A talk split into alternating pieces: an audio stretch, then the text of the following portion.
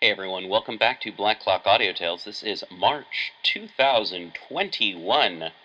This month we're going to be doing Ann Radcliffe. I don't know if we're going to have any guests to talk about the originator of the, what I like to call the Scooby Doo ending, and Gothic literature as we know it, and motherfucking Radcliffe. Alright. Uh, except for that intro, uh, the rest of this should be family friendly, and I hope you enjoy it. Remember, Black Clock Audio Tales, uh, Radio Free Oleander. You can also check out Articulate Warbling from time to time. The Mysteries of Udolpho by Ann Radcliffe.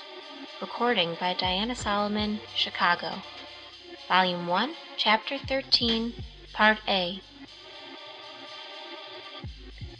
As when a shepherd of the Hebrides Isles, placed far amid the melancholy main, whether it be lone fancy him beguiles, or that aerial being sometimes deign to stand embodied to our senses plain, sees on the naked hill or valley low, the whilst in ocean Phoebus dips his wain, a vast assembly moving to and fro, then all at once in air dissolves the wondrous show. Castle of Indolence. Madame Cheron's avarice at length yielded to her vanity. Some very splendid entertainments, which Madame Clairval had given, and the general adulation which was paid her, made the former more anxious than before to secure an alliance that would so much exalt her in her own opinion and in that of the world. She proposed terms for the immediate marriage of her niece, and offered to give Emily a dower, provided Madame Clairval observed equal terms on the part of her nephew. Madame Clairval listened to the proposal, and considering that Emily was the apparent heiress of her aunt's wealth, accepted it. Meanwhile Emily knew nothing of the transaction, till Madame Cheron informed her that she must make preparation for the nuptials, which would be celebrated without further delay. Then, astonished and wholly unable to account for this sudden conclusion, which Valancourt had not solicited, for he was ignorant of what had passed between the elder ladies, and had not dared to hope such good fortune, she decisively objected to it. Madame Cheron, however, quite as jealous of contradiction now as she had been formerly, contended for a speedy marriage with as much vehemence as she had formerly opposed whatever had the most remote possibility of leading to it.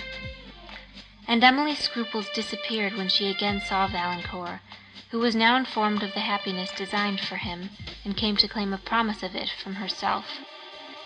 While preparations were making for these nuptials, Montoni became the acknowledged lover of Madame Cheron, and, though Madame Clairval was much displeased when she heard of the approaching connection, and was willing to prevent that of Valancourt with Emily, her conscience told her that she had no right thus to trifle with their peace, and Madame Clairval, though a woman of fashion, far less advanced than her friend in the art of deriving satisfaction from distinction and admiration rather than from conscience. Emily observed with concern the ascendancy which Montoni had acquired over Madame Cheron, as well as the increasing frequency of his visits, and her own opinion of this Italian was confirmed by that of Valancourt, who had always expressed a dislike of him. As she was one morning sitting at work in the pavilion, enjoying the pleasant freshness of spring, whose colors were now spread upon the landscape, and listening to Valancourt, who was reading, but who often laid aside the book to converse, she received a summons to attend Madame Cheron immediately, and had scarcely entered the dressing-room when she observed with surprise the dejection of her aunt's countenance, and the contrasted gaiety of her dress. "So, niece," said Madame, and she stopped under some degree of embarrassment. "I sent for you. I—I wish to see you. I have news to tell you. From this hour you must consider the Signor Montoni as your uncle. We were married this morning." Astonished, not so much at the marriage as at the secrecy with which it had been concluded, and the agitation with which it was announced, Emily at length attributed the privacy to the wish of Montoni rather than of her aunt. His wife, however, intended that the contrary should be believed, and therefore added, "You see I wish to avoid a bustle but now the ceremony is over, I shall do so no longer, and I wish to announce to my servants that they must receive the Signor Montoni for their master." Emily made a feeble attempt to congratulate her on these apparently imprudent nuptials. I shall now celebrate my marriage with some splendor, continued Madame Montoni, and to save time I shall avail myself of the preparation that has been made for yours, which will, of course, be delayed a little while. Such of your wedding clothes as are ready I shall expect you will appear in, to do honor to this festival. I also wish you to inform Monsieur Valancourt, that I have changed my name, and he will acquaint Madame Clairval. In a few days I shall give a grand entertainment, at which I shall request their presence. Emily was so lost in surprise and various thought, that she made Madame Montoni scarcely any reply, but, at her desire, she returned to inform Valancourt of what had passed. Surprise was not his predominant emotion on hearing of these hasty nuptials, and when he learned that they were to be the means of delaying his own, and that the very ornaments of the château, which had been prepared to grace the nuptial day of his Emily, were to be degraded to the celebration of Madame Montoni's, Grief and indignation agitated him alternately. He could conceal neither from the observation of Emily, whose efforts to abstract him from these serious emotions, and to laugh at the apprehensive considerations that assailed him, were ineffectual, and, when at length he took leave, there was an earnest tenderness in his manner, that extremely affected her. She even shed tears, when he disappeared at the end of the terrace, yet knew not exactly why she should do so. Montoni now took possession of the château, and the command of its inhabitants with the ease of a man, who had long considered it to be his own. His friend Cavigni, who had been extremely serviceable in having paid Madame Cheron the attention and flattery, which she required, but from which Montoni too often revolted, had apartments assigned to him, and received from the domestics an equal degree of obedience with the master of the mansion. Within a few days, Madame Montoni, as she had promised, gave a magnificent entertainment to a very numerous company, among whom was Valancourt, but at which Madame Clairval excused herself from attending. There was a concert, ball, and supper. Valancourt was, of course, Emily's partner, and though, when he gave a look to the decorations of the apartments, he could not but remember that they were designed for other festivities than those they now contributed to celebrate, he endeavoured to check his concern by considering that a little while only would elapse before they would be given to their original destination. During this evening, Madame Montoni danced, laughed, and talked incessantly, while Montoni, silent, reserved, and somewhat haughty, seemed weary of the parade and of the frivolous company it had drawn together. This was the first and the last entertainment given in celebration of their nuptials. Montoni, though the severity of his temper and the gloominess of his pride prevented him from enjoying such festivities, was extremely willing to promote them. It was seldom that he could meet in any company a man of more address, and still seldomer of more understanding than himself.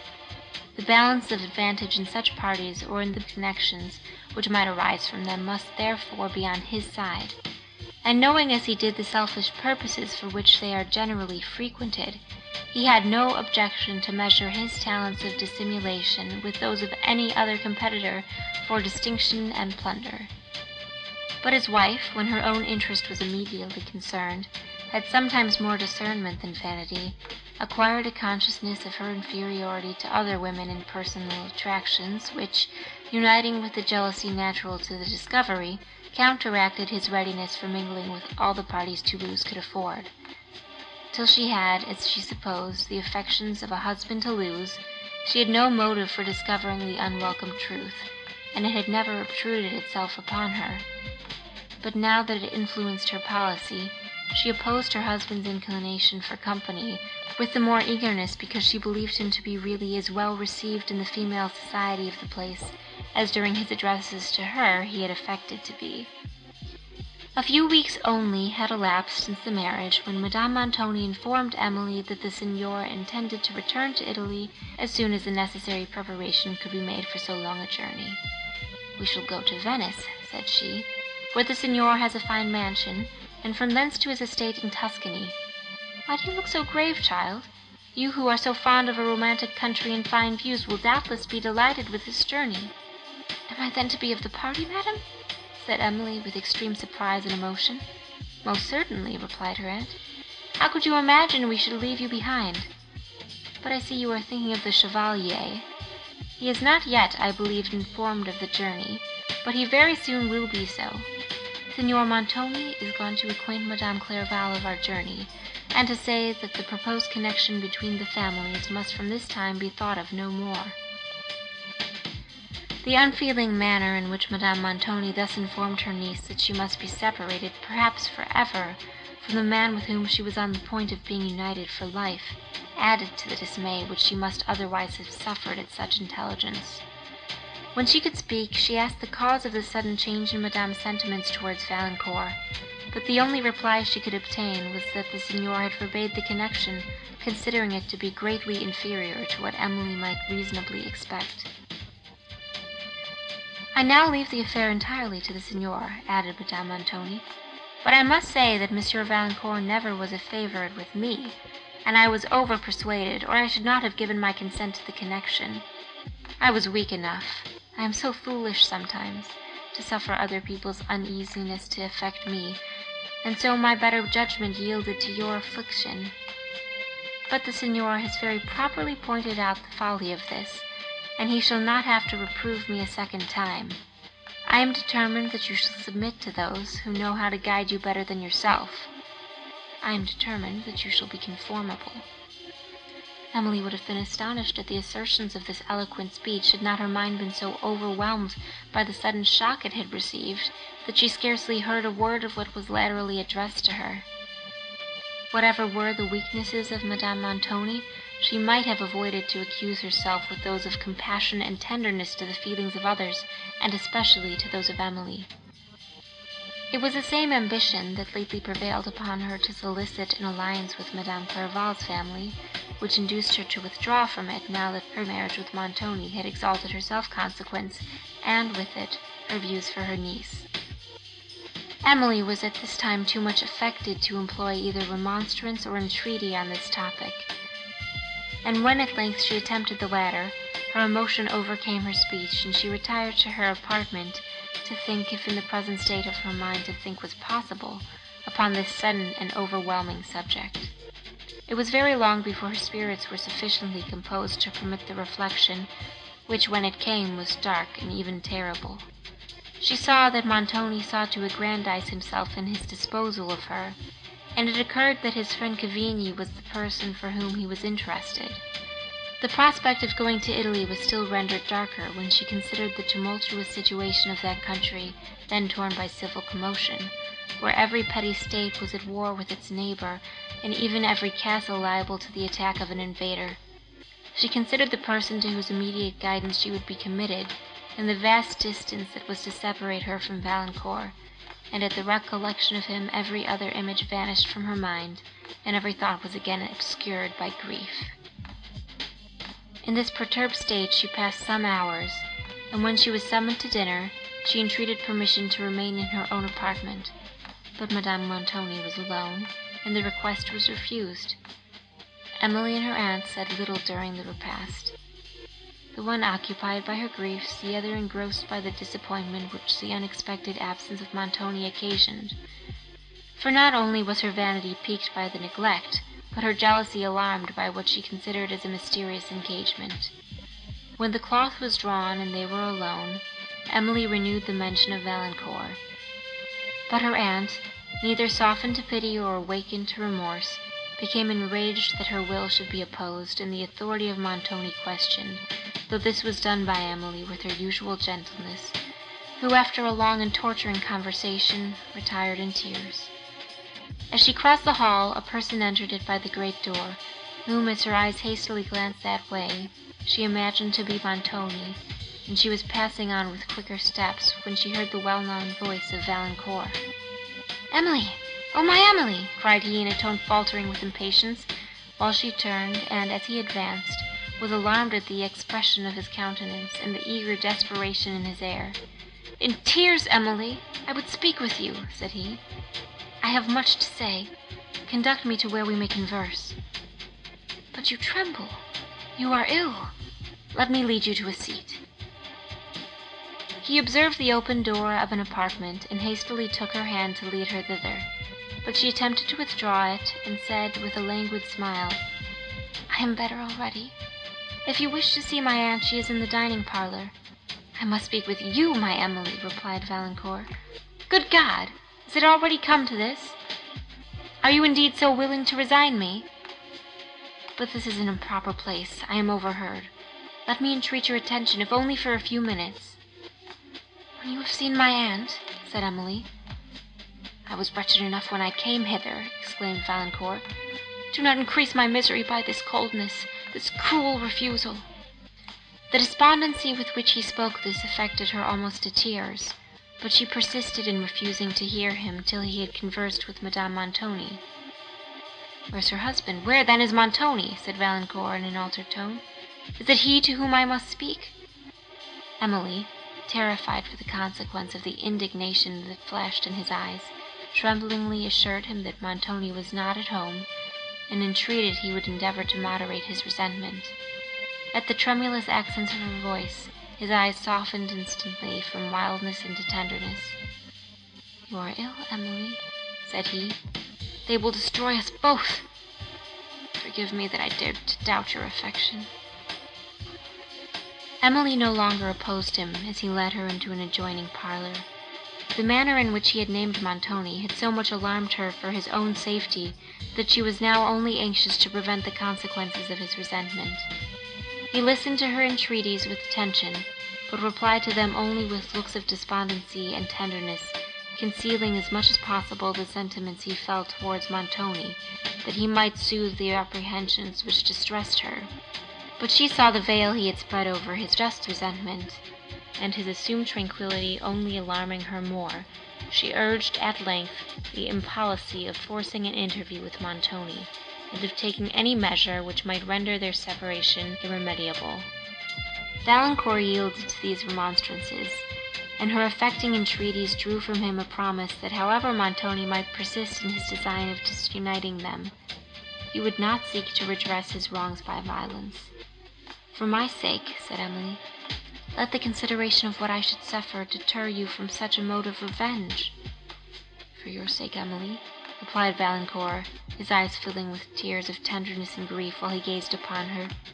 Yes, yes, I shall subdue myself. But though I have given you my solemn promise to do this, do not expect that I can tamely submit to the authority of Montoni. If I could, I should be unworthy of you. Yet, oh, Emily, how long may he condemn me to live without you? How long may it be before you return to France? Emily endeavoured to soothe him with assurances of her unalterable affection, and by representing that in little more than a year she should be her own mistress, as far as related to her aunt, from whose guardianship her age would then release her, assurances which gave little consolation to Valancourt, who considered that she would then be in Italy, and in the power of those whose dominion over her would not cease with their rights. But he affected to be consoled by them. Emily, comforted by the promise she had obtained, and by his apparent composure, was about to leave him, when her aunt entered the room. She threw a glance of sharp reproof upon her niece, who immediately withdrew, and of haughty displeasure upon Valancourt. "This is not the conduct I should have expected from you, sir," said she. "I did not expect to see you in my house, after you had been informed, that your visits were no longer agreeable, much less that you would seek a clandestine interview with my niece, and that you would grant one." Valancourt, perceiving it necessary to vindicate Emily from such a design, explained that the purpose of his own visit had been to request an interview with Montoni, and he then entreated upon the subject of it, with the tempered spirit which the sex, rather than the respectability of Madame Montoni demanded. His expostulations were answered with severe rebuke.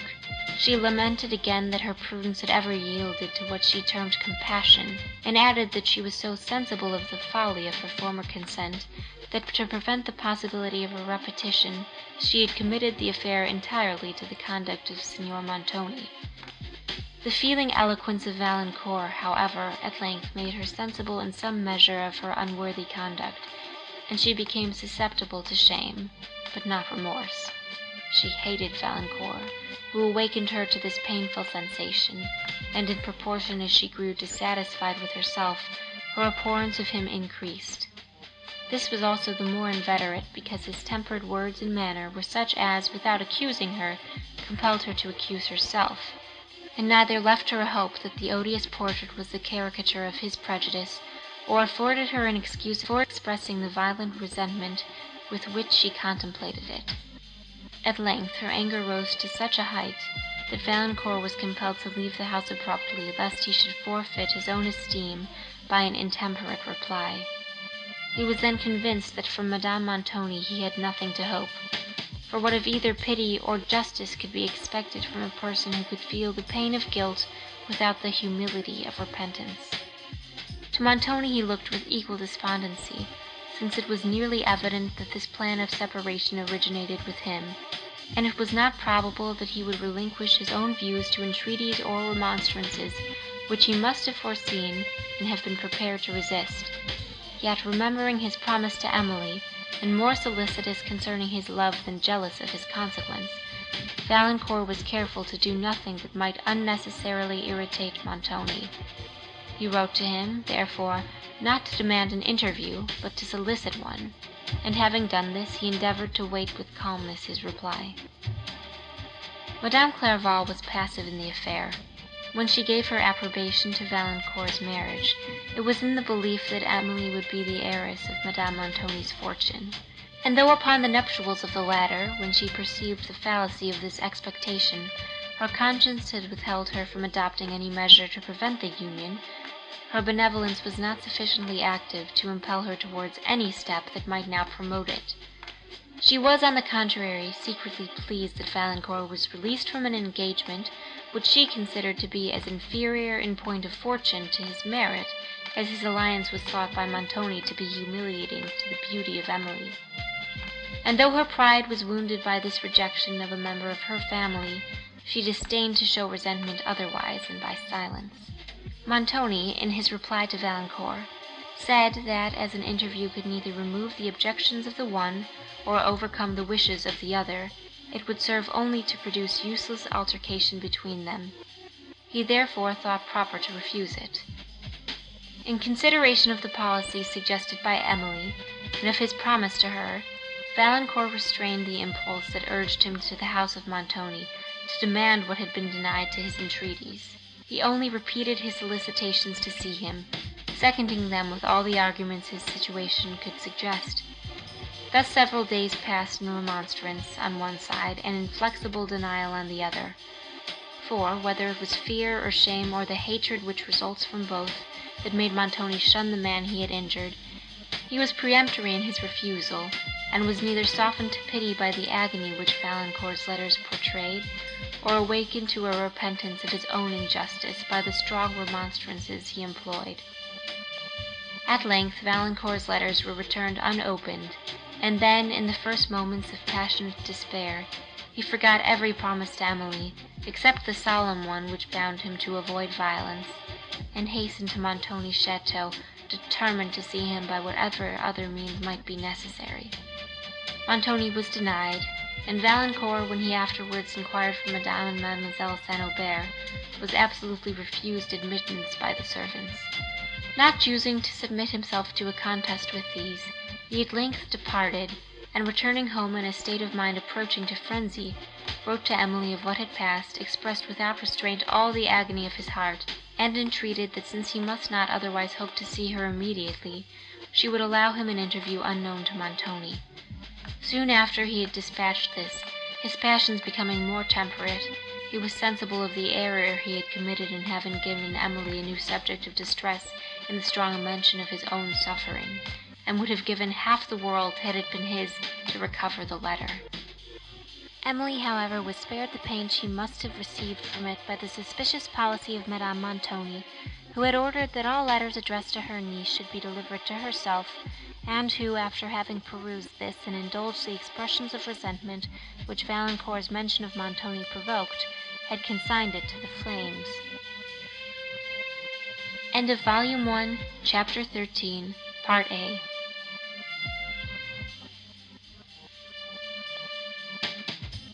The Mysteries of Udolpho by Ann Radcliffe Volume 1, Chapter 13, Part 2 Montoni, meanwhile, every day more impatient to leave France, gave repeated orders for dispatch to the servants employed in preparations for the journey, and to the persons with whom he was transacting some particular business.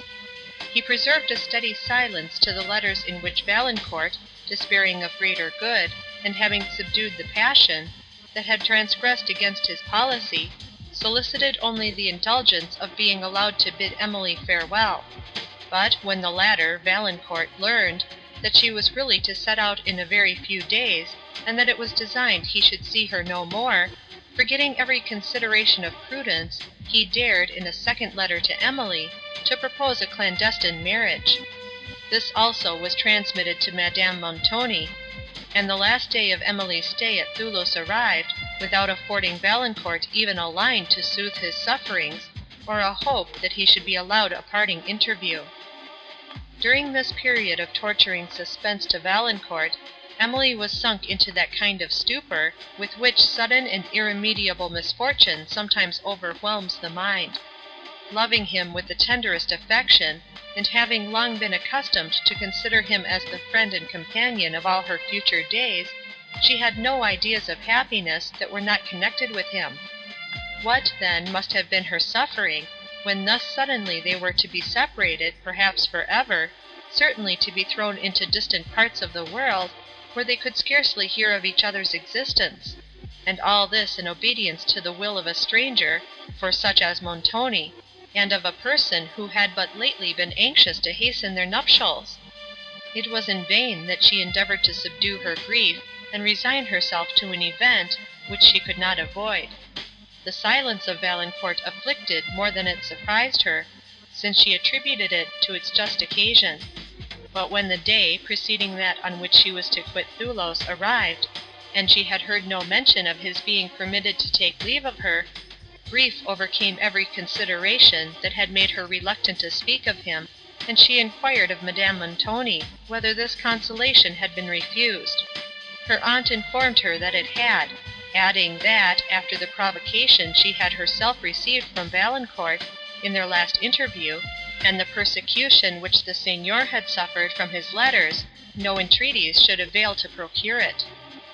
"If the Chevalier expected this favour from us," said she, "he should have conducted himself in a very different manner; he should have waited patiently, till he knew whether we were disposed to grant it, and not have come and reproved me, because I did not think proper to bestow my niece upon him, and then have persisted in troubling the Signor, because he did not think proper to enter into any dispute about so childish an affair. His behaviour throughout has been extremely presumptuous and impertinent, and I desire that I may never hear his name repeated, and that you will get the better of these foolish sorrows and whims, and look like other people, and not appear with that dismal countenance, as if you were ready to cry; for, though you say nothing, you cannot conceal your grief from my penetration. I can see you are ready to cry at this moment, though I am reproving you for it; ay, even now, in spite of my commands." Emily, having turned away to hide her tears, quitted the room to indulge them, and the day was passed in an intensity of anguish, such as she had, perhaps, never known before. When she withdrew to her chamber for the night, she remained in the chair where she had placed herself, on entering the room, absorbed in her grief, till long after every member of the family, except herself, was retired to rest. She could not divest herself of a belief, that she had parted with Valancourt to meet no more; a belief which did not arise merely from foreseen circumstances, for, though the length of the journey she was about to commence, the uncertainty as to the period of her return, together with the prohibitions she had received, seemed to justify it, she yielded also to an impression, which she mistook for a presentiment, that she was going from Valancourt for ever. How dreadful to her imagination, too, was the distance that would separate them! The Alps, those tremendous barriers, would rise, and whole countries extend between the regions where each must exist. To live in adjoining provinces, to live even in the same country, though without seeing him, was comparative happiness to the conviction of this dreadful length of distance. Her mind was, at length, so much agitated by this consideration of her state, and the belief that she had seen Valancourt for the last time, that she suddenly became very faint, and, looking round the chamber for something that might revive her, she observed the casements, and had just strength to throw one open, near which she seated herself. The air recalled her spirits, and the still moonlight that fell on the elms of the long avenue, fronting the window, somewhat soothed them, and determined her to try whether exercise and the open air would not relieve the intense pain that bound her temples. In the château all was still, and, passing down the great staircase into the hall, from whence a passage led immediately to the garden, she softly and unheard, as she thought, unlocked the door, and entered the avenue. Emily passed on with steps now hurried and now faltering, as, deceived by the shadows among the trees, she fancied she saw some person move in the distant perspective, and feared if it was a spy of Madame Montoni. Her desire, however, to revisit the pavilion, where she had passed so many happy hours with Valancourt, and had admired with him the extensive prospect over Languedoc and her native Gascony, overcame her apprehension of being observed, and she moved on towards the terrace, which, running along the upper garden, commanded the whole of the lower one, and communicated with it by a flight of marble steps that terminated the avenue. Having reached these steps, she paused a moment to look round, for her distance from the château now increased the fear, which the stillness and obscurity of the hour had awakened; but, perceiving nothing that could justify it, she ascended to the terrace, where the moonlight shewed a long broad walk, with the pavilion at its extremity, while the rays silvered the foliage of the high trees and shrubs that bordered it on the right, and the tufted summits of those that rose to a level with the balustrade on the left, from the garden below. Her distance from the château again alarming her, she paused to listen. The night was so calm, that no sound could have escaped her, but she heard only the plaintive sweetness of the nightingale, with the light shiver of the leaves, and she pursued her way towards the pavilion, having reached which, its obscurity did not prevent the emotion, that a fuller view of its well-known scene would have excited. The lattices were thrown back, and shewed beyond their embowered arch the moonlight landscape, shadowy and soft; its groves and plains extending gradually and indistinctly to the eye, its distant mountains catching a stronger gleam, and the nearer river reflecting the moon and trembling to her rays. Emily, as she approached the lattice, was sensible of the features of the scene only as they served to bring Valancourt more immediately to her fancy. "Ah!" said she, with a heavy sigh, as she threw herself into a chair by the window, "how often have we sat together in this spot, often have looked upon that landscape! Never, never more shall we view it together, never, never more, perhaps, shall we look upon each other!" Her tears were suddenly stopped by terror. A voice spoke near her in the pavilion. She shrieked; it spoke again, and she distinguished the well known tones of Valancourt. It was indeed Valancourt who supported her in his arms! For some moments their emotion would not suffer either to speak. "Emily!" said Valancourt at length, as he pressed her hand in his. "Emily!" and he was again silent, but the accent, in which he had pronounced her name, expressed all his tenderness and sorrow. "O my Emily!" he resumed, after a long pause, "I do then see you once again, and hear again the sound of that voice! I have haunted this place, these gardens, for many, many nights, with a faint, very faint hope of seeing you. This was the only chance that remained to me, and thank Heaven, it has at length succeeded. I am not condemned to absolute despair."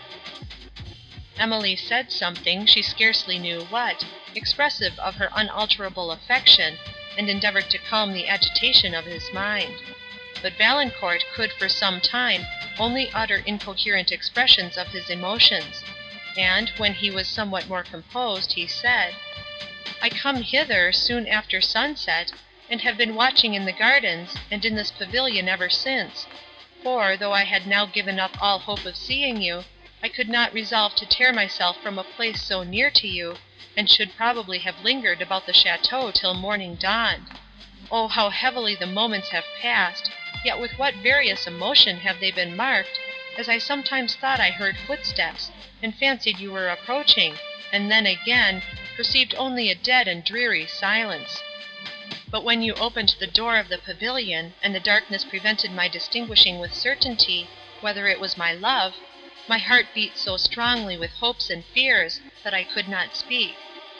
The instant I heard the plaintive accents of your voice my doubts vanished, but not my fears, till you spoke of me; then, losing the apprehension of alarming you in the excess of my emotion, I could no longer be silent. Oh, Emily! These are moments in which joy and grief struggle so powerfully for preeminence that the heart can scarcely support the contest." Emily's heart acknowledged the truth of this assertion, but the joy she felt on thus meeting Valancourt, at the very moment that she was lamenting that they must probably meet no more, soon melted into grief, as reflection stole over her thoughts, and imagination prompted visions of the future. She struggled to recover the calm dignity of mind which was necessary to support her through this last interview, and which Valancourt found it utterly impossible to attain, for the transports of his joy changed abruptly into those of suffering, and he expressed in the most impassioned language his horror of this separation, and his despair of their ever meeting again. Emily wept silently as she listened to him, and then, trying to command her own distress, and to soothe his, she suggested every circumstance that could lead to hope; but the energy of his fears led him instantly to detect the friendly fallacies, which she endeavoured to impose on herself and him, and also to conjure up illusions too powerful for his reason. "You are going from me," said he, "to a distant country. Oh, how distant! To new society, new friends, new admirers, with people, too, who will try to make you forget me, and to promote new connections. How can I know this, and not know that you will never return to me, never can be mine?" His voice was stifled by sighs. "You believe, then," said Emily, "that the pangs I suffer proceed from a trivial and temporary interest; you believe—" "Suffer!" interrupted Valancourt, "suffer for me! O Emily, how sweet, how bitter are those words! What comfort, what anguish do they give! I ought not to doubt the steadiness of your affection, yet such is the inconsistency of real love, that it is always awake to suspicion, however unreasonable; always requiring new assurances from the object of its interest, and thus it is, that I always feel revived, as by a new conviction, when your words tell me I am dear to you, and wanting these, I relapse into doubt, and too often into despondency."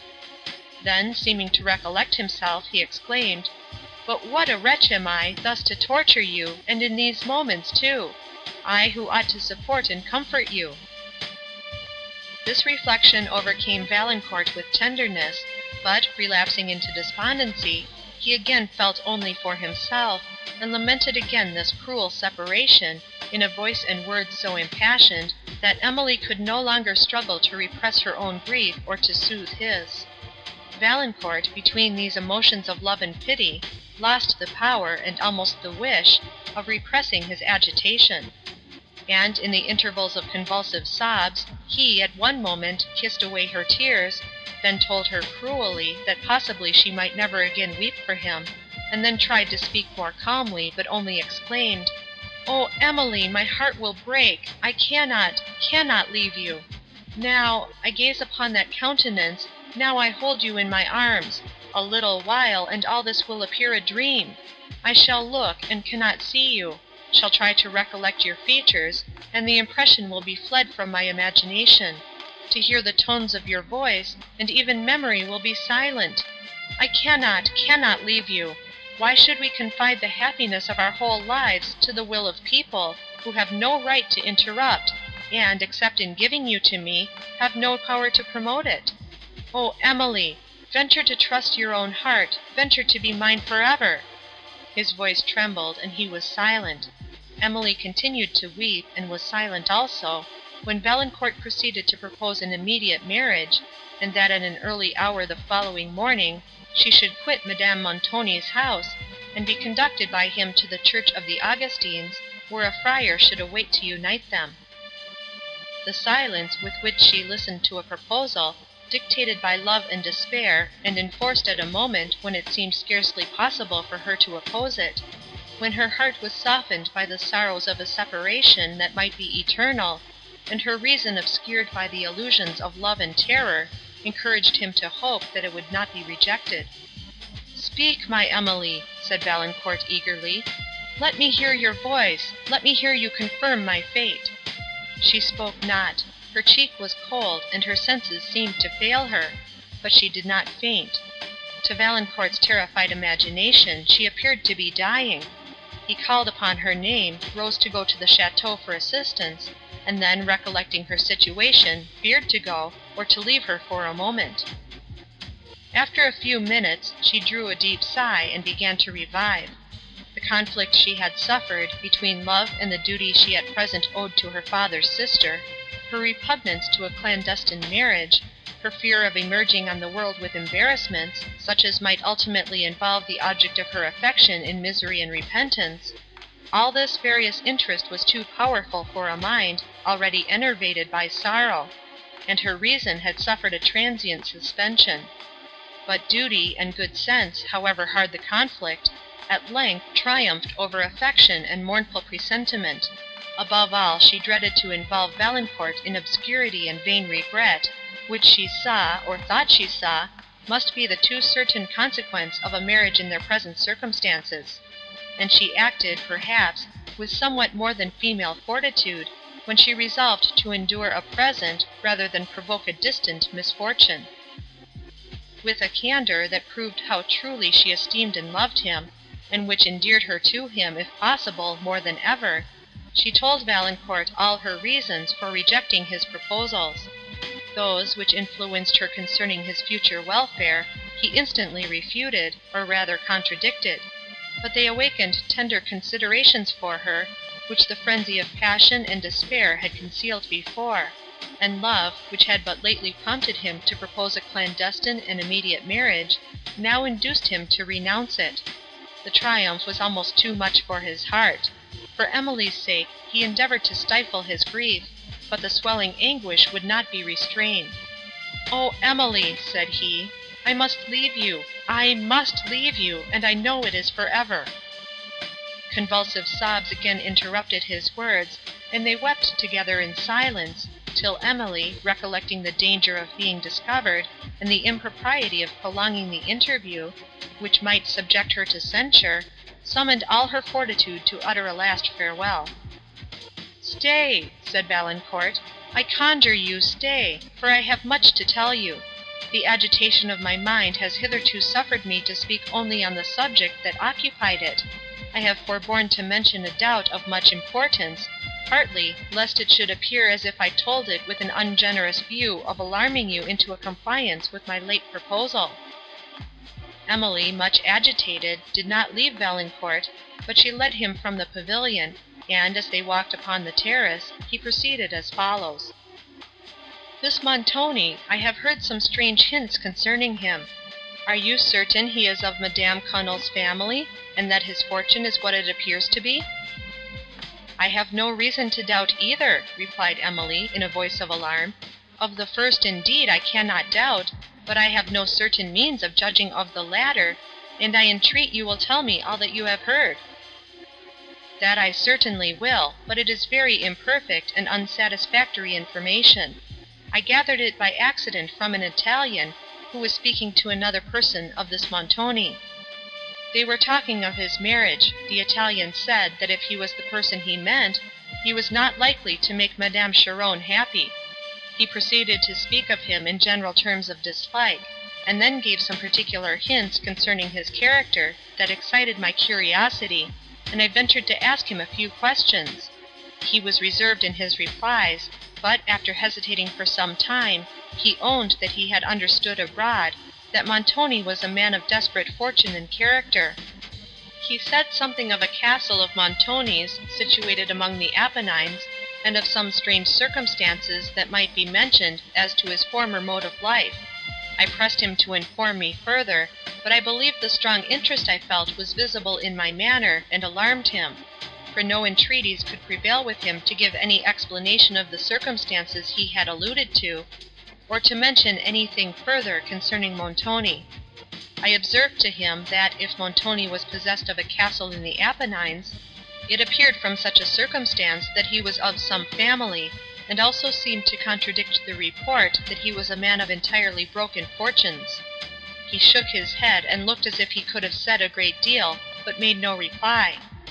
A hope of learning something more satisfactory or more positive detained me in his company a considerable time, and I renewed the subject repeatedly, but the Italian wrapped himself up in reserve, said that what he had mentioned he had caught only from a floating report, and that reports frequently arose from personal malice, and were very little to be depended upon. I forbore to press the subject farther, since it was obvious that he was alarmed for the consequence of what he had already said, and I was compelled to remain in uncertainty on a point where suspense is almost intolerable. Think, Emily, what I must suffer to see you depart for a foreign country, committed to the power of a man of such doubtful character as is this Montoni. But I will not alarm you unnecessarily. It is possible, as the Italian said at first, that this is not the Montoni he alluded to. Yet, Emily, consider well before you resolve to commit yourself to him. Oh, I must not trust myself to speak, or I shall renounce all the motives which so lately influenced me to resign the hope of your becoming mine immediately." Valancourt walked upon the terrace with hurried steps, while Emily remained leaning on the balustrade in deep thought. The information she had just received excited, perhaps, more alarm than it could justify, and raised once more the conflict of contrasted interests. She had never liked Montoni. The fire and keenness of his eye, its proud exaltation, its bold fierceness, its sullen watchfulness, as occasion, and even slight occasion, had called forth the latent soul, she had often observed with emotion, while from the usual expression of his countenance she had always shrunk.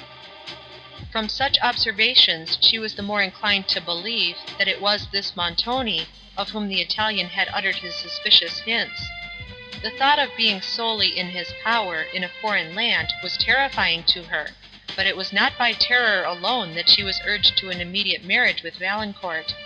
The tenderest love had already pleaded his cause, but had been unable to overcome her opinion, as to her duty, her disinterested considerations for Valancourt, and the delicacy which made her revolt from a clandestine union. It was not to be expected, that a vague terror would be more powerful, than the united influence of love and grief; but it recalled all their energy, and rendered a second conquest necessary.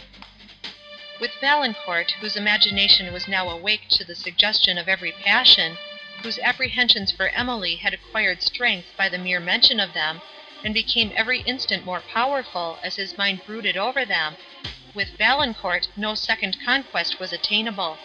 He thought he saw in the clearest light, and love assisted the fear, that this journey to Italy would involve Emily in misery.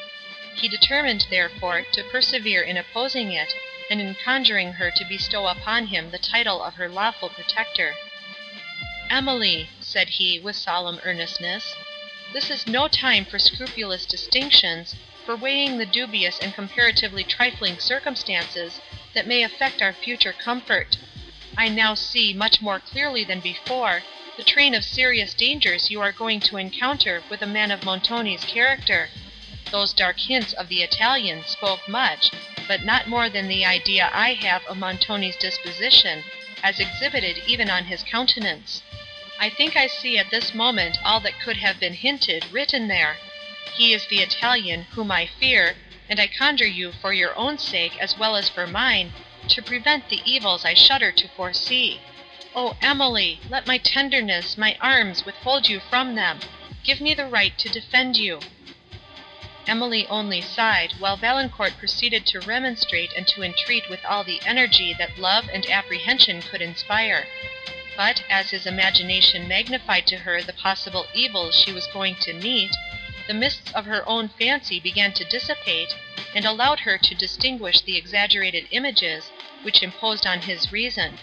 She considered that there was no proof of Montoni being the person, whom the stranger had meant; that, even if he was so, the Italian had noticed his character and broken fortunes merely from report; and that, though the countenance of Montoni seemed to give probability to a part of the rumour, it was not by such circumstances that an implicit belief of it could be justified. These considerations would probably not have arisen so distinctly in her mind, at this time, had not the terrors of Valancourt presented to her such obvious exaggerations of her danger, as incited her to distrust the fallacies of passion.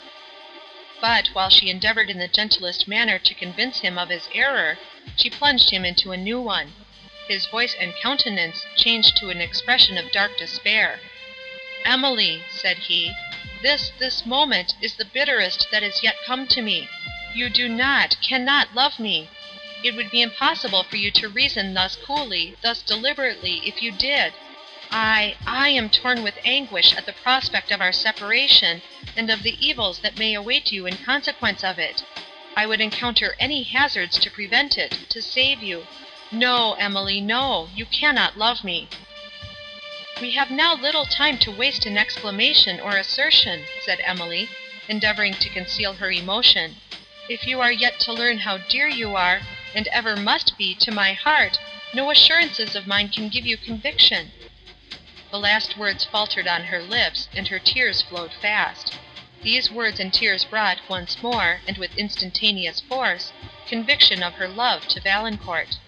He could only exclaim, "Emily! Emily!" and weep over the hand he pressed to his lips. But she, after some moments, again roused herself from the indulgence of sorrow, and said, "I must leave you; it is late, and my absence from the château may be discovered. Think of me, love me, when I am far away, the belief of this will be my comfort." "Think of you, love you!" exclaimed Valancourt. "Try to moderate those transports," said Emily; "for my sake, try." "For your sake!" "Yes, for my sake," replied Emily, in a tremulous voice, "I cannot leave you thus." "Then do not leave me," said Valancourt with quickness. "Why should we part, or part for longer than till tomorrow?" "I am, indeed I am, unequal to these moments," replied Emily. "You tear my heart, but I never can consent to this hasty imprudent proposal." "If we could command our time, my Emily, it should not be thus hasty. We must submit to circumstances." "We must indeed. I have already told you all my heart, my spirits are gone. You allowed the force of my objections, till your tenderness called up vague terrors, which have given us both unnecessary anguish. Spare me! do not oblige me to repeat the reasons I have already urged." "Spare you!" cried Valancourt. "I am a wretch, a very wretch, that have felt only for myself.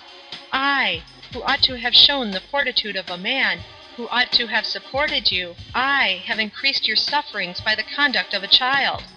Forgive me, Emily, think of the distraction of my mind now that I am about to part with all that is dear to me, and forgive me. When you are gone, I shall recollect with bitter remorse that I have made you suffer, and shall wish in vain that I could see you, if only for a moment, that I might soothe your grief." Tears again interrupted his voice, and Emily wept with him. "I will show myself more worthy of your love," said Valancourt at length. "I will not prolong these moments. My Emily, my own Emily, never forget me. God knows when we shall meet again. I resign you to his care. O God! O God! protect and bless her!" He pressed her hand to his heart. Emily sunk almost lifeless on his bosom, and neither wept nor spoke. Valancourt, now commanding his own distress, tried to comfort and reassure her, but she appeared totally unaffected by what he said, and a sigh, which she uttered now and then, was all that proved she had not fainted. He supported her slowly towards the château, weeping and speaking to her, but she answered only in sighs, till, having reached the gate that terminated the avenue, she seemed to have recovered her consciousness, and, looking round, perceived how near they were to the château. "We must part here," said she, stopping. "Why prolong these moments? Teach me the fortitude I have forgot." Valancourt struggled to assume a composed air. "Farewell, my love," said he, in a voice of solemn tenderness. "Trust me we shall meet again, meet for each other, meet to part no more." His voice faltered, but, recovering it, he proceeded in a firmer tone. "You know not what I shall suffer, till I hear from you. I shall omit no opportunity of conveying to you my letters, yet I tremble to think how few may occur; and trust me, love, for your dear sake, I will try to bear this absence with fortitude. Oh, how little I have shown to-night!" "Farewell!" said Emily faintly. "When you are gone, I shall think of many things I would have said to you." "And I of many, many," said Valancourt. I never left you yet that I did not immediately remember some question, or some entreaty, or some circumstance, concerning my love, that I earnestly wished to mention, and feel wretched because I could not. Oh, Emily, this countenance on which I now gaze, will in a moment be gone from my eyes, and not all the efforts of fancy will be able to recall it with exactness. Oh, what an infinite difference between this moment and the next! Now I am in your presence, can behold you; then all will be dreary blank, and I shall be a wanderer, exiled from my only home." Valancourt again pressed her to his heart, and held her there in silence, weeping. Tears once again calmed her oppressed mind. They again bade each other farewell, lingered a moment, and then parted. Valancourt seemed to force himself from the spot. He passed hastily up the avenue, and Emily, as she moved slowly towards the château, heard his distant steps. She listened to the sounds as they sunk fainter and fainter, till the melancholy stillness of night alone remained, and then hurried to her chamber to seek repose, which, alas, was fled from her wretchedness. End of Volume 1, Chapter 13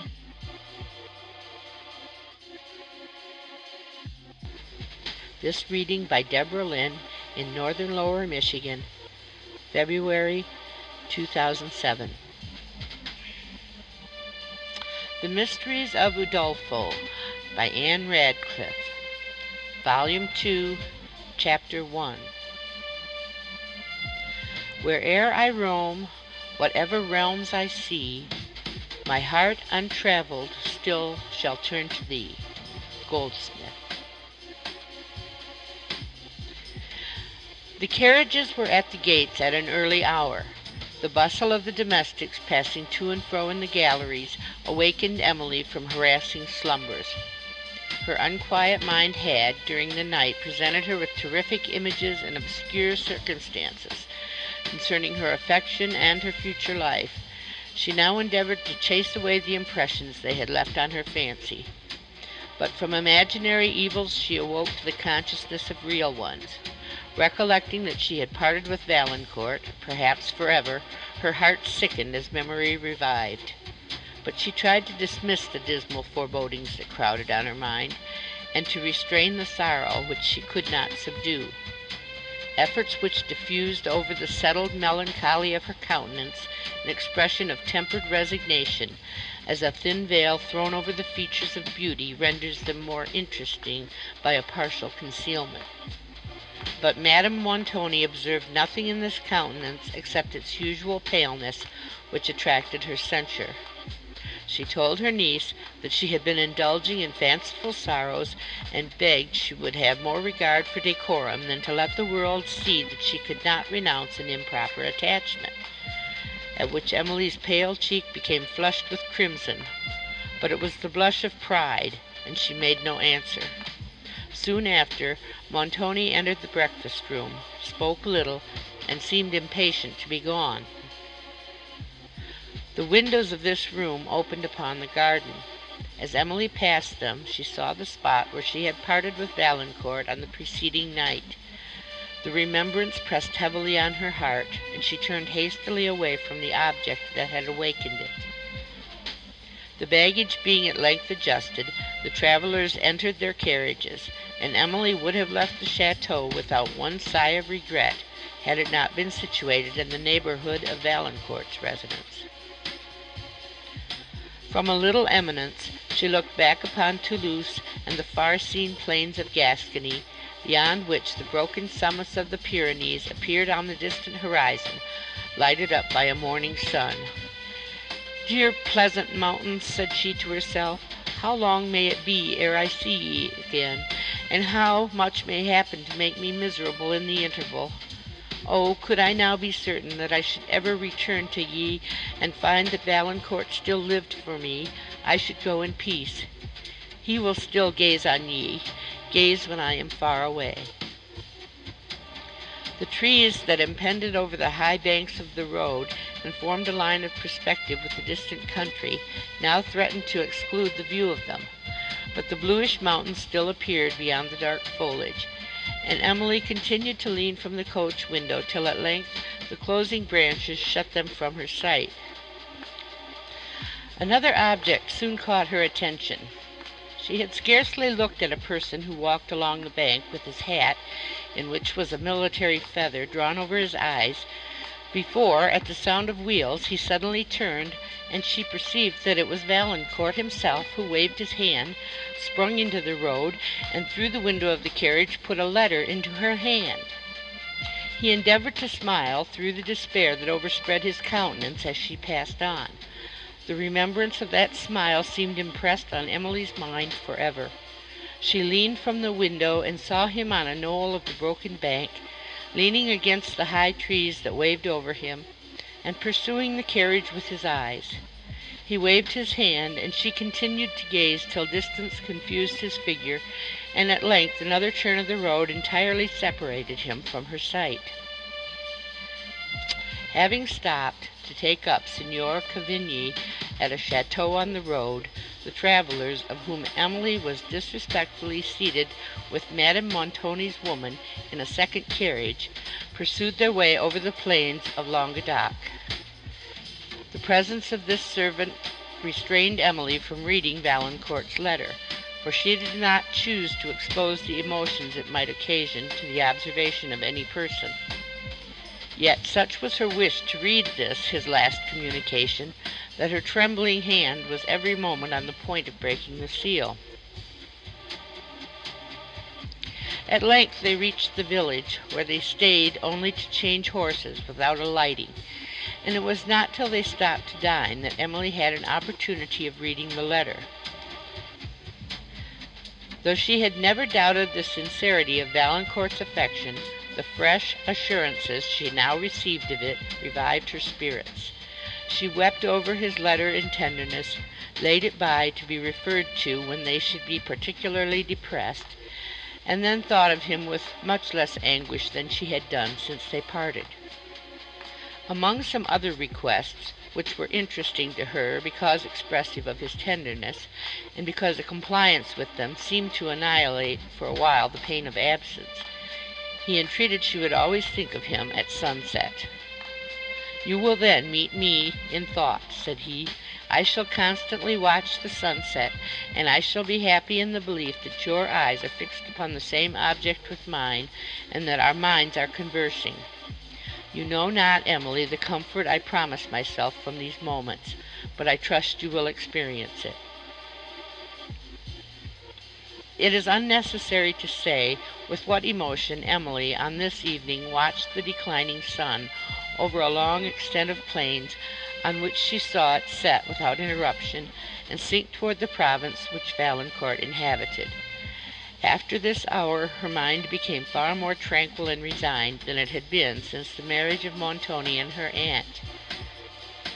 During several days the travellers journeyed over the plains of Languedoc, and then entering Dauphiny, and winding for some time among the mountains of that romantic province, they quitted their carriages and began to ascend the Alps. And here such scenes of sublimity opened upon them as no colours of language must dare to paint. Emily's mind was even so much engaged with new and wonderful images that they sometimes banished the idea of Valancourt, though they more frequently revived it. These brought to her recollection the prospects among the Pyrenees, which they had admired together, and had believed nothing could excel in grandeur. How often did she wish to express to him the new emotions which this astonishing scenery awakened, and that he could partake of them. Sometimes, too, she endeavored to anticipate his remarks, and almost imagined him present. She seemed to have arisen into another world, and to have left every trifling thought every trifling sentiment in that below. Those only of grandeur and sublimity now dilated her mind and elevated the affections of her heart. With what emotions of sublimity, softened by tenderness, did she meet Valancourt in thought at the customary hour of sunset, when, wandering among the Alps, she watched the glorious orb sink amid their summits, his last tints die away on their snowy points, and a solemn obscurity steal over the scene. and when the last gleam had faded, she turned her eyes from the west with somewhat of the melancholy regret that is experienced after the departure of a beloved friend, while these lonely feelings were heightened by the spreading gloom and by the low sounds heard only when darkness confines attention, which make the general stillness more impressive. Leaves shook by the air, the last sigh of the breeze that lingers after sunset, or the murmur of distant streams. During the first days of this journey among the Alps, the scenery exhibited a wonderful mixture of solitude and inhabitation, of cultivation and barrenness. On the edge of tremendous precipices, and within the hollow of the cliffs, below which the clouds often floated, were seen villages, spires, and convent towers, while green pastures and vineyards spread their hues at the feet of perpendicular rocks of marble or of granite, whose points tufted with alpine shrubs, or exhibiting only massy crags, rose above each other, till they terminated in the snow-topped mountain whence the torrent fell that thundered along the valley. The snow was not yet melted on the summit of Mount Cenis, over which the travelers passed, but Emily, as she looked upon its clear lake and extended plain, surrounded by broken cliffs, saw in imagination the verdant beauty it would exhibit when the snows should be gone and the shepherds, leading up the midsummer flocks from Piedmont to pasture on its flowery summit, should add Arcadian figures to Arcadian landscape. As she descended on the Italian side, the precipices became still more tremendous, and the prospect still more wild and majestic over which the shifting lights threw all the pomp of coloring. Emily delighted to observe the snowy tops of the mountains under the passing influence of the day, blushing with morning, glowing with the brightness of noon, or just tinted with the purple evening. The haunt of man could now only be discovered by the simple hut of the shepherd and the hunter, or by the rough pine bridge thrown across the torrent to assist the latter in his chase of the chamois over crags where, but for this vestige of man, it would have been believed only the chamois or the wolf dared to venture. As Emily gazed upon one of these perilous bridges with the cataract foaming beneath it, some images came to her mind which she afterward combined in the following.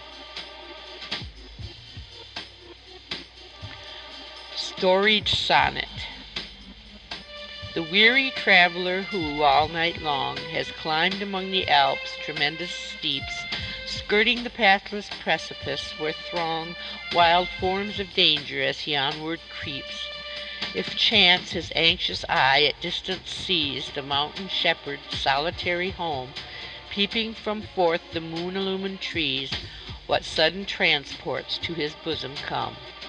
But if between some hideous chasm yawn, where the cleft pine a doubtful bridge displays, in dreadful silence on the brink forlorn he stands and views in the faint rays far, far below the torrent's rising surge, and listens to the wild impetuous roar, still eyes the depth, still shudders on the verge, fears to return, nor dares to venture o'er.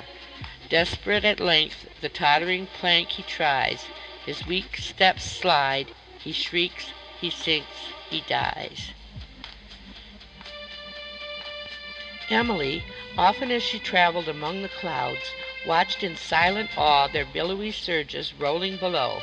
Sometimes, wholly closing upon the scene, they appeared like a world of chaos, and at others, spreading thinly, they opened and admitted partial catches of the landscape. The torrent, whose astounding roar had never failed, tumbling down the rocky chasm, huge cliffs white with snow, or the dark summits of the pine forests that stretched midway down the mountains. But who may describe her rapture when, having passed through a sea of vapor, she caught a first view of Italy, when from the ridge of one of those tremendous precipices that hang upon Mount Cenis and guard the entrance of that enchanting country, she looked down through the lower clouds, and, as they floated away, saw the grassy vales of Piedmont at her feet, and beyond, the plains of Lombardy extending to the farthest distance, at which appeared on the faint horizon the doubtful towers of Turin. The solitary grandeur of the objects that immediately surrounded her, the mountain region towering above, the deep precipices that fell beneath, the waving blackness of the forests of pine and oak which skirted their feet or hung within their recesses, the headlong torrents that, dashing among their cliffs, sometimes appeared like a cloud of mist, at others like a sheet of ice, these were features which received a higher character of sublimity from the reposing beauty of the Italian landscape below, stretching to the wide horizon, where the same melting blue tint seemed to unite earth and sky. Madame Montoni only shuddered as she looked down precipices near whose edge the chairmen trotted lightly and swiftly, almost as the chamois bounded, and from which Emily too recoiled, but with her fears were mingled such various emotions of delight, such admiration, astonishment, and awe as she had never experienced before. Meanwhile the carriers, having come to a landing place, stopped to rest, and the travellers being seated on the point of a cliff, Montoni and Cavigni renewed a dispute concerning Hannibal's passage over the Alps. Montoni contending that he entered Italy by way of Mount Cenis, and Cavigni that he passed over Mount St. Bernard. The subject brought to Emily's imagination the disasters he had suffered in this bold and perilous adventure. She saw his vast armies winding among the defiles and over the tremendous cliffs of the mountains, which at night were lighted up by his fires or by the torches which he caused to be carried when he pursued his indefatigable march. In the eye of fancy she perceived the gleam of arms through the duskiness of night, the glitter of spears and helmets, and the banners floating dimly on the twilight, while now and then the blast of a distant trumpet echoed along the defile, and the signal was answered by a momentary clash of arms. She looked with horror upon the mountaineers, perched on the higher cliffs, assailing the troops below with broken fragments of the mountain on soldiers and elephants tumbling headlong down the lower precipices, and as she listened to the rebounding rocks that followed their fall, the terrors of fancy yielded to those of reality, and she shuddered to behold herself on the dizzy height whence she had pictured the descent of others. Madame Montoni, meantime, as she looked upon Italy, was contemplating in imagination the splendor of palaces and the grandeur of castles, such as she believed she was going to be mistress of at Venice and in the Apennine, and she became, in idea, little less than a princess. Being no longer under the alarms which had deterred her from giving entertainments to the beauties of Toulouse, whom Montoni had mentioned with more eclat to his own vanity than credit to their discretion or regard to truth, she determined to give concerts, though she had neither ear nor taste for music; conversazioni, though she had no talents for conversation; and to outvie, if possible, in the gaieties of her parties and the magnificence of her liveries, all the noblesse of Venice.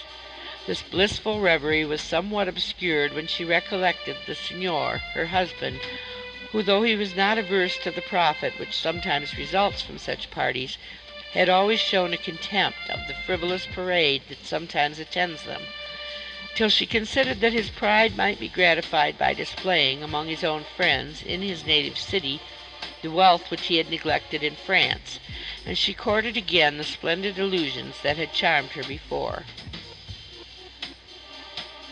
The travellers, as they descended, gradually exchanged the region of winter for the genial warmth and beauty of spring. The sky began to assume that serene and beautiful tint peculiar to the climate of Italy. Patches of young verdure, fragrant shrubs and flowers looked gaily among the rocks, often fringing their rugged brows or hanging in tufts from their broken sides, and the buds of the oak and mountain ash were expanding into foliage. Descending lower, the orange and the myrtle every now and then appeared in some sunny nook with their yellow blossoms peeping from among the dark green of their leaves, and mingling with the scarlet flowers of the pomegranate and the paler ones of the arbutus that ran mantling to the crags above, while lower still spread the pastures of Piedmont, where early flocks were cropping the luxuriant herbage of spring. The river Doria, which rising on the summit of Mount Cenis had dashed for many leagues over the precipices that bordered the road, now began to assume a less impetuous, though scarcely less romantic character as it approached the green valleys of Piedmont, into which the travelers descended with the evening sun, and Emily found herself once more amid the tranquil beauty of pastoral scenery, among flocks and herds, and slopes tufted with woods of lively verdure, and with beautiful shrubs such as she had often seen waving luxuriantly over the Alps above. The verdure of the pasturage now varied with the hues of early flowers, among which were yellow ranunculuses and pansy violets of delicious fragrance she had never seen excelled. Emily almost wished to become a peasant of Piedmont, to inhabit one of the pleasant, embowered cottages which she saw peeping beneath the cliffs, and to pass her careless hours among these romantic landscapes. To the hours, the months she was to pass under the dominion of Montoni she looked with apprehension, while those which were departed she remembered with regret and sorrow.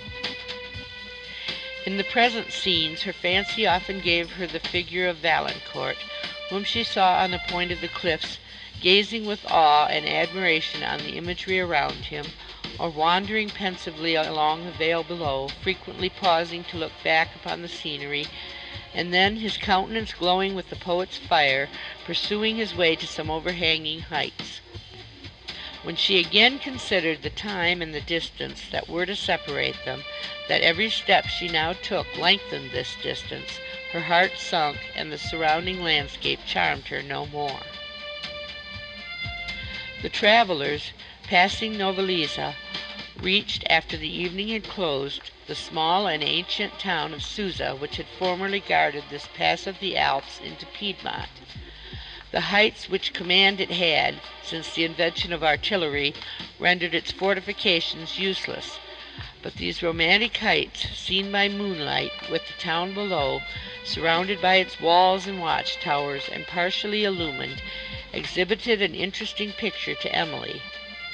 Here they rested for the night at an inn which had little accommodation to boast of, but the travelers brought with them the hunger that gives delicious flavor to the coarsest viands, and the weariness that ensures repose; and here Emily first caught a strain of Italian music on Italian ground.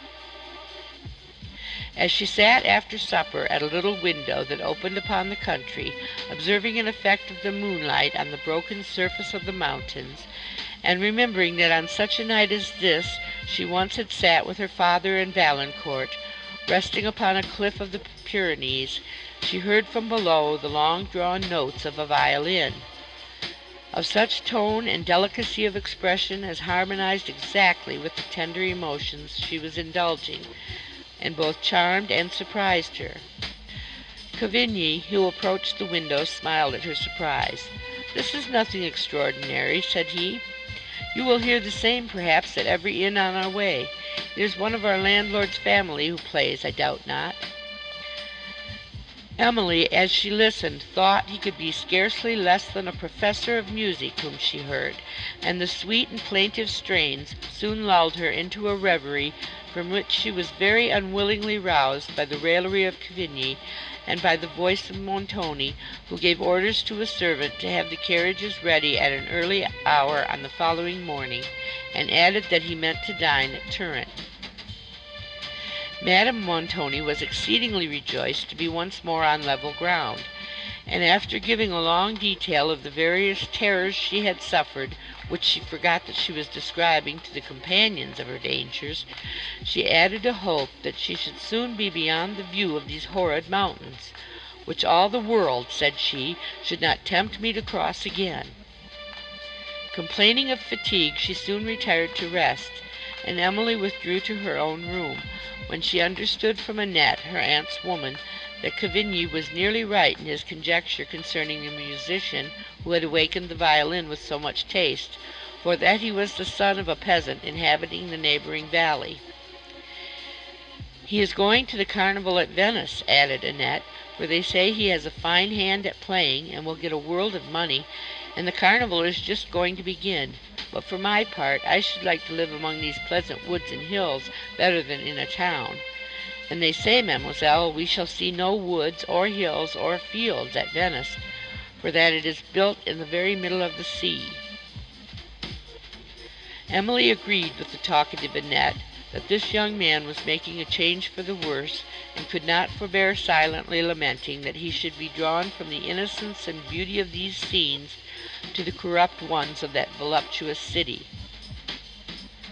When she was alone, unable to sleep, the landscapes of her native home with Valancourt, and the circumstances of her departure, haunted her fancy. She drew pictures of social happiness amidst the grand simplicity of nature, such as she feared she had bade farewell to for ever. And then the idea of this young Piedmontese, thus ignorantly sporting with his happiness, returned to her thoughts, and glad to escape awhile from the pressure of nearer interests, she indulged her fancy in composing the following lines. The Piedmontese Ah, merry swain, who laughed along the vales, And with your gay pipe made the mountains ring, Why leave your cot, your woods, and thymy gales, And friends beloved for aught that wealth can bring? He goes to wake o'er moonlight seas the string Venetian gold his untaught fancy hails, Yet oft of home his simple carols sing, And his steps pause as the last Alp scales. Once more he turns to view his native scene. Far, far below, as roll the clouds away, He spies his cabin mid the pine tops green, The well known woods, clear brook, and pastures gay, And thinks of friends and parents left behind, Of sylvan revels, dance, and festive song, And hears the faint reed swelling in the wind, And his sad sighs the distant notes prolong. Thus went the swain till mountain shadows fell And dimmed the landscape to his aching sight. And must he leave the vales he loves so well? Can foreign wealth and shows his heart delight? No, happy vales, your wild rocks still shall hear His pipe, light sounding on the morning breeze; Still shall he lead the flocks to streamlet clear, And watch at eve beneath the western trees. Away, Venetian gold, your charm is o'er, And now his swift step seeks the lowland bowers, Where through the leaves his cottage light once more Guides him to happy friends and jocund hours. Ah, merry swain, that laugh along the vales, And with your gay pipe make the mountains ring, Your cot, your woods, your thymy scented gales, And friends beloved, more joy than wealth can bring. End of Volume 2, Chapter 1. This reading by Deborah Lynn in Northern Lower Michigan, February 2007. The Mysteries of Udolpho by Ann Radcliffe, Volume 2, Chapter 2. Titania. If you will patiently dance in our round and see our moonlight revels, go with us. Midsummer Night's Dream. Early on the following morning the travelers set out for Turin. The luxuriant plain that extends from the feet of the Alps to that magnificent city was not then, as now, shaded by an avenue of trees nine miles in length, but plantations of olives, mulberry, and palms festooned with vines, mingled with the pastoral scenery through which the rapid Po, after its descent from the mountains, wandered to meet the humble Doria at Turin. As they advanced toward this city, the Alps, seen at some distance, began to appear in all their awful sublimity. Chain rising over chain in long succession, their higher points darkened by the hovering clouds, sometimes hid, and at others seen shooting up far above them, while their lower steeps, broken into fantastic forms, were touched with blue and purplish tints, which, as they changed in light and shade, seemed to open new scenes to the eye. To the east stretched the plains of Lombardy, with the towers of Turin rising at a distance, and beyond the Apennines bounding the horizon. General magnificence of that city, with its vistas of churches and palaces branching from the grand square, each opening to a landscape of the distant Alps or Apennines, was not only such as Emily had never seen in France, but such as she had never imagined. Montoni, who had been often at Turin and cared little about views of any kind, did not comply with his wife's request that they might survey some of the palaces. But staying only till the necessary refreshments could be obtained, they set forward for Venice with all possible rapidity. Montoni's manner during this journey was grave and even haughty, and towards Madame Montoni he was more especially reserved but it was not the reserve of respect so much as of pride and discontent. Of Emily he took little notice. With Cavigni his conversations were commonly on political or military topics, such as the convulsed state of their country rendered at this time particularly interesting. Emily observed that at the mention of any daring exploit, Montoni's eyes lost their sullenness, and seemed instantaneously to gleam with fire, yet they still retained somewhat of a lurking cunning, and she sometimes thought that their fire partook more of the glare of malice than the brightness of valor, though the latter would well have harmonized with the high chivalric air of his figure, in which Cavigni with all his gay and gallant manners, was his inferior. On entering the Milanese, the gentlemen exchanged their French hats for the Italian cap of scarlet cloth, embroidered, and Emily was somewhat surprised to observe that Montoni added to his the military plume, while Cavigni retained only the feather, which was usually worn with such caps, but she at length concluded that Montoni assumed this ensign of a soldier for convenience, as a means of passing with more safety through a country overrun with parties of the military. Over the beautiful plains of this country, the devastations of war were frequently visible. Where the lands had not been suffered to lie uncultivated, they were often tracked with the steps of the spoiler.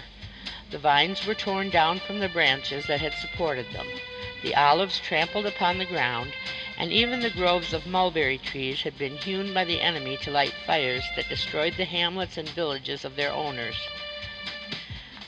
Emily turned her eyes with a sigh from these painful vestiges of contention to the Alps of the Grisons that overlooked them to the north, whose awful solitudes seemed to offer to persecuted man a secure asylum. The travelers frequently distinguished groups of soldiers moving at a distance, and they experienced at the little inns on the road the scarcity of provision and other inconveniences which are a part of the consequence of intestine war. But they had never reason to be much alarmed for their immediate safety, and they passed on to Milan with little interruption of any kind, where they stayed not to survey the grandeur of the city or even to view its vast cathedral which was then building. Beyond Milan the country wore the aspect of a ruder devastation, and though everything seemed now quiet, the repose was like that of death, spread over features which retained the impression of the last convulsions. It was not till they had passed the eastern limits of the Milanese that the travelers saw any troops since they had left Milan, when as the evening was drawing to a close they descried what appeared to be an army winding onward along the distant plains, whose spears and other arms caught the last rays of the sun. As the column advanced through a part of the road contracted between two hillocks, some of the commanders on horseback were distinguished on a small eminence, pointing and making signals for the march, while several of the officers were riding along the line, directing its progress according to the signs communicated by those above, and others, separating from the vanguard which had emerged from the pass, were riding carelessly along the plains at some distance to the right of the army. As they drew nearer, Montoni, distinguishing the feathers that waved in their caps and the banners and liveries of the bands that followed them, thought he knew this to be the small army commanded by the famous Captain Utaldo, with whom, as well as with some of the other chiefs, he was personally acquainted. He therefore gave orders that the carriages should draw up by the side of the road to await their arrival and give them the pass. A faint strain of martial music now stole by, and gradually strengthening as the troops approached, Emily distinguished the drums and trumpets, with the clash of cymbals and of arms, that were struck by a small party in time to the march. Montoni being now certain that these were the bands of the victorious Utaldo, leaned from the carriage window and hailed their general by waving his cap in the air, which compliment the chief returned by raising his spear and then letting it down again suddenly, while some of his officers, who were riding at a distance from the troops, came up to the carriage and saluted Montoni as an old acquaintance. The captain himself, soon after arriving, his bands halted while he conversed with Montoni, whom he appeared much rejoiced to see, and from what he said Emily understood that this was a victorious army returning into their own principality, while the numerous wagons that accompanied them contained the rich spoils of the enemy, their own wounded soldiers, and the prisoners they had taken in battle, who were to be ransomed when the peace then negotiating between the neighboring states should be ratified. The chiefs on the following day were to separate, and each, taking his share of the spoil, was to return with his own band to his castle. This was therefore to be an evening of uncommon and general festivity, in commemoration of the victory they had accomplished together, and of the farewell which the commanders were about to take of each other. Emily, as these officers conversed with Montoni, observed with admiration, tinctured with awe, their high martial air, mingled with the haughtiness of the noblesse of those days, and heightened by the gallantry of their dress, by the plumes towering on their caps, the armorial coat, Persian sash, and ancient Spanish cloak. Utaldo, telling Montoni that his army were going to encamp for the night near a village at only a few miles' distance, invited him to turn back and partake of their festivity, assuring the ladies also that they should be pleasantly accommodated. But Montoni excused himself, adding that it was his design to reach Verona that evening, and after some conversation concerning the state of the country towards that city, they parted.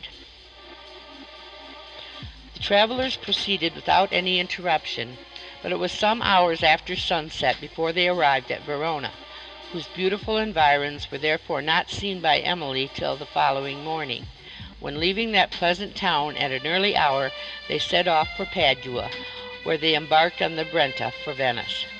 Here the scene was entirely changed. No vestiges of war, such as had deformed the plains of the Milanese, appeared. On the contrary, all was peace and elegance. The verdant banks of the Brenta exhibited a continued landscape of beauty, gaiety, and splendor. Emily gazed with admiration on the villas of the Venetian noblesse, with their cool porticos and colonnades, overhung with poplars and cypresses of majestic height and lively verdure, on their rich orangeries, whose blossoms perfumed the air, and on the luxuriant willows that dipped their light leaves in the wave, and sheltered from the sun the gay parties whose music came at intervals on the breeze. The carnival did indeed appear to extend from Venice along the whole line of these enchanting shores. The river was gay with boats passing to that city, exhibiting the fantastic diversity of a masquerade in the dresses of the people within them, and towards evening groups of dancers frequently were seen beneath the trees.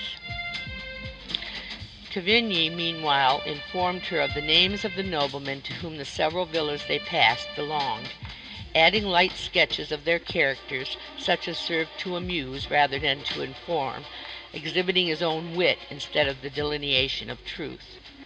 Emily was sometimes diverted by his conversation, but his gaiety did not entertain Madame Montoni as it had formerly done.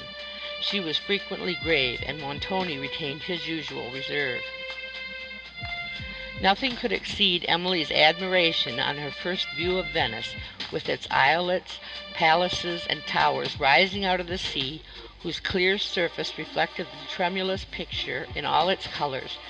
The sun, sinking in the west, tinted the waves and the lofty mountains of Friuli, which skirt the northern shores of the Adriatic, with a saffron glow, while on the marble porticos and colonnades of St. Mark were thrown the rich lights and shade of evening. As they glided on, the grander features of this city appeared more distinctly. Its terraces, crowned with airy yet majestic fabrics, touched, as they now were with the splendor of the setting sun, appeared as if they had been called up from the ocean by the wand of an enchanter, rather than reared by mortal hands.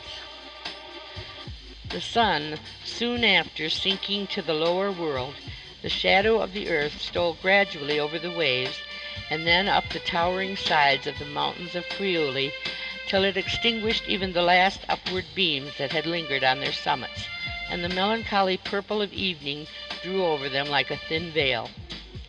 How deep, how beautiful was the tranquillity that wrapped the scene! All nature seemed to repose. The finest emotions of the soul were alone awake. Emily's eyes filled with tears of admiration and sublime devotion as she raised them over the sleeping world to the vast heavens, and heard the notes of solemn music that stole over the waters from a distance. She listened in still rapture, and no person of the party broke the charm by an enquiry.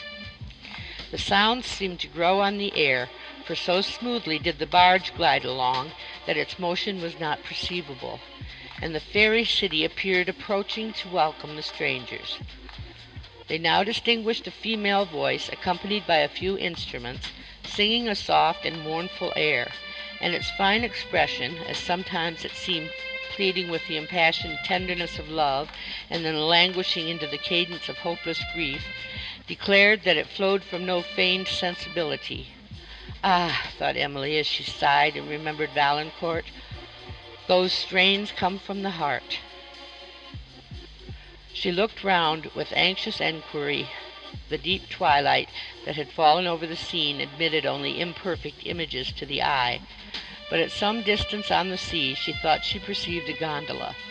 A chorus of voices and instruments now swelled on the air, so sweet, so solemn, it seemed like the hymn of angels descending through the silence of night. Now it died away, and fancy almost beheld the holy choir reascending towards heaven. Then again it swelled with the breeze, trembled awhile, and again died into silence. It brought to Emily's recollection some lines of her late father, and she repeated in a low voice, Oft I hear, upon the silence of the midnight air, celestial voices swell in holy chorus, that bears the soul to heaven. The deep stillness that succeeded was as expressive as the strain that had just ceased. It was uninterrupted for several minutes, till a general sigh seemed to release the company from their enchantment.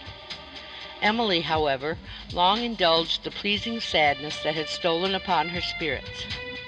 But the gay and busy scene that appeared as the barge approached St. Mark's Place at length roused her attention. The rising moon, which threw a shadowy light upon the terraces, and illumined the porticos and magnificent arcades that crowned them, discovered the various company, whose light steps, soft guitars, and softer voices echoed through the colonnades. The music they heard before now passed Montoni's barge in one of the gondolas, of which several were seen skimming along the moonlight sea, full of gay parties catching the cool breeze. Most of these had music, made sweeter by the waves o'er which it floated, and by the measured sound of oars as they dashed the sparkling tide. Emily gazed and listened, and thought herself in a fairy scene. Even Madame Montoni was pleased. Montoni congratulated himself on his return to Venice, which he called the first city in the world, and Cavigni was more gay and animated than ever. The barge passed on to the Grand Canal, where Montoni's mansion was situated. And here other forms of beauty and of grandeur, such as her imagination had never painted, were unfolded to Emily in the palaces of Sansovino and Palladio, as she glided along the waves. The air bore no sounds but those of sweetness, echoing along each margin of the canal, and from gondolas on its surface, while groups of masks were seen dancing on the moonlight terraces, and seemed almost to realize the romance of fairyland. The barge stopped before the portico of a large house, from whence a servant of Montoni crossed the terrace, and immediately the party disembarked. From the portico they passed the noble hall to a staircase of marble, which led to a saloon, fitted up in a style of magnificence that surprised Emily. The walls and ceilings were adorned with historical and allegorical paintings in fresco. Silver tripods, depending from chains of the same metal, illumined the apartment, the floor of which was covered with Indian mats, painted in a variety of colors and devices. The couches and drapery of the lattices were of pale green silk, embroidered and fringed with green and gold. Balcony lattices opened upon the grand canal, whence rose a confusion of voices and of musical instruments, and the breeze that gave freshness to the apartment. Emily, considering the gloomy temper of Montoni, looked upon the splendid furniture of this house with surprise, and remembered the report of his being a man of broken fortune with astonishment. "Ah!" said she to herself, "if Valancourt could but see this mansion, what peace would it give him!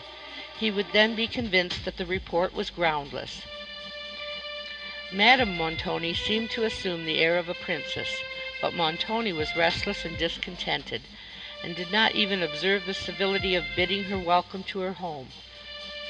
Soon after his arrival he ordered his gondola, and with Cavigni went out to mingle in the scenes of the evening.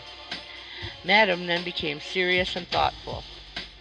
Emily, who was charmed with everything she saw, endeavoured to enliven her but reflection had not, with Madame Montoni, subdued caprice and ill humour, and her answers discovered so much of both that Emily gave up the attempt of diverting her, and withdrew to a lattice to amuse herself with the scene without, so new and so enchanting. The first object that attracted her notice was a group of dancers on the terrace below, led by a guitar and some other instruments. The girl who struck the guitar, and another who flourished a tambourine, passed on in a dancing step, and with a light grace and gaiety of heart that would have subdued the goddess of spleen in her worst humour. After these came a group of fantastic figures, some dressed as gondolieri, others as minstrels, while others seemed to defy all description. They sung in parts, their voices accompanied by a few soft instruments. At a little distance from the portico they stopped, and Emily distinguished the verses of Ariosto. They sung of the wars of the Moors against Charlemagne, and then of the woes of Orlando. Afterwards the measure changed, and the melancholy sweetness of Petrarch succeeded. The magic of his grief was assisted by all that Italian music and Italian expression, heightened by the enchantments of Venetian moonlight, could give. Emily, as she listened, caught the pensive enthusiasm. Her tears flowed silently, while her fancy bore her far away to France and to Valancourt. Each succeeding sonnet, more full of charming sadness than the last, seemed to bind the spell of melancholy. With extreme regret she saw the musicians move on, and her attention followed the strain till the last faint warble died in air. She then remained sunk in that pensive tranquillity which soft music leaves on the mind, a state like that produced by the view of a beautiful landscape by moonlight, or by the recollection of scenes marked with the tenderness of friends lost for ever, and with sorrows which time has mellowed into mild regret. Such scenes are indeed to the mind like those faint traces which the memory bears of music that is past. Other sounds soon awakened her attention. It was the solemn harmony of horns that swelled from a distance, and observing the gondolas arrange themselves along the margin of the terraces, she threw on her veil, and stepping into the balcony, discerned, in the distant perspective of the canal, something like a procession, floating on the light surface of the water. As it approached, the horns and other instruments mingled sweetly, and soon after the fabled deities of the city seemed to have arisen from the ocean. For Neptune, with Venus personified as his queen, came on the undulating waves, surrounded by tritons and sea nymphs. The fantastic splendor of this spectacle, together with the grandeur of the surrounding palaces, appeared like the vision of a poet suddenly embodied, and the fanciful images which it awakened in Emily's mind lingered there long after the procession had passed away. She indulged herself in imagining what might be the manners and delights of a sea nymph, till she almost wished to throw off the habit of mortality and plunge into the green wave to participate them. How delightful, said she, to live amidst the coral bowers and crystal caverns of the ocean with my sister nymphs, and listen to the sounding waters above and to the soft shells of the tritons, and then after sunset to skim on the surface of the waves round wild rocks and along sequestered shores, where perhaps some pensive wanderer comes to weep. Then would I soothe his sorrows with my sweet music, and offer him from a shell some of the delicious fruit that hangs round Neptune's palace. She was recalled from her reverie to a mere mortal supper, and could not forbear smiling at the fancies she had been indulging, and at her conviction of the serious displeasure which Madame Montoni would have expressed could she have been made acquainted with them. After supper her aunt sat late, but Montoni did not return, and she at length retired to rest. If Emily had admired the magnificence of the saloon, she was not less surprised, on observing the half furnished and forlorn appearance of the apartments she passed in the way to her chamber, whither she went through long suites of noble rooms that seemed, from their desolate aspect, to have been unoccupied for many years. On the walls of some were the faded remains of tapestry. From others, painted in fresco, the damps had almost withdrawn both colors and design. At length she reached her own chamber, spacious, desolate, and lofty like the rest, with high lattices that opened toward the Adriatic. It brought gloomy images to her mind, but the view of the Adriatic soon gave her others more airy, among which was that of the sea nymph, whose delights she had before amused herself with picturing; and anxious to escape from serious reflections, she now endeavored to throw her fanciful ideas into a train, and concluded the hour with composing the following lines: THE SEA NYMPH. Down, down, a thousand fathom deep, Among the sounding seas I go. Play round the foot of every steep whose cliffs above the ocean grow. There, within their secret caves, I hear the mighty rivers roar, and guide their streams through Neptune's waves to bless the green earth's inmost shore, and bid the freshened waters glide for fern-crowned nymphs of lake or brook, through winding woods and pastures wide, and many a wild romantic nook. For this the nymphs, at fall of eve, Oft dance upon the flowery banks, And sing my name, and garlands weave To bear beneath the wave their thanks. In coral bowers I love to lie And hear the surges roll above, And through the waters view on high The proud ships sail and gay clouds move. And oft at midnight's stillest hour, When summer seas the vessel lave, I love to prove my charmful power While floating on the moonlight wave. And when deep sleep the crew has bound, And the sad lover musing leans O'er the ship's side, I breathe around Such strains as speak no mortal means. O'er the dim waves his searching eye Sees but the vessel's lengthened shade. Above the moon and azure sky, Entranced he hears, and half afraid. Sometimes a single note I swell, That softly sweet at distance dies, Then wake the magic of my shell, And choral voices round me rise. The trembling youth, charmed by my strain, Calls up the crew, who silent bend O'er the high deck, but list in vain, My song is hushed, my wonders end. Within the mountain's woody bay, Where the tall bark at anchor rides, At twilight hour, with tritons gay, I dance upon the lapsing tides. And with my sister nymphs I sport, Till the broad sun looks o'er the floods. Then swift we seek our crystal court, Deep in the wave, mid Neptune's woods.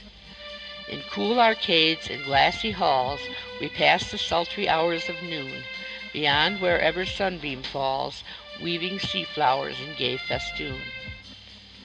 The while we chant our ditties sweet to some soft shell that warbles near, joined by the murmuring currents fleet that glide along our halls so clear. There the pale pearl and sapphire blue and ruby red and emerald green dart from the domes a changing hue, and sparry columns deck the scene. When the dark storm scowls o'er the deep, and long, long peals of thunder sound, on some high cliff my watch I keep o'er all the restless seas around, till on the ridgy wave afar comes the lone vessel, laboring slow, spreading the white foam in the air, with sail and topmast bending low. Then plunge I mid the ocean's roar my way by quivering lightnings shown, to guide the bark to peaceful shore, and hush the sailor's fearful groan. And if too late I reach its side, to save it from the whelming surge, I call my dolphins o'er the tide to bear the crew where isles emerge. Their mournful spirits soon I cheer, while round the desert coast I go, with warbled songs they faintly hear, oft as the stormy gust sinks low.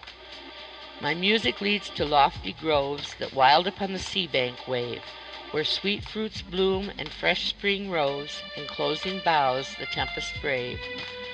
Then from the air spirits obey my potent voice they love so well, and on the clouds paint visions gay, while strains more sweet at distance swell. And thus the lonely hours I cheat, soothing the shipwrecked sailor's heart, till from the waves the storms retreat, and o'er the east the daybeams dart. Neptune for this oft binds me fast to rocks below with coral chain, till all the tempests overpast, and drowning seamen cry in vain.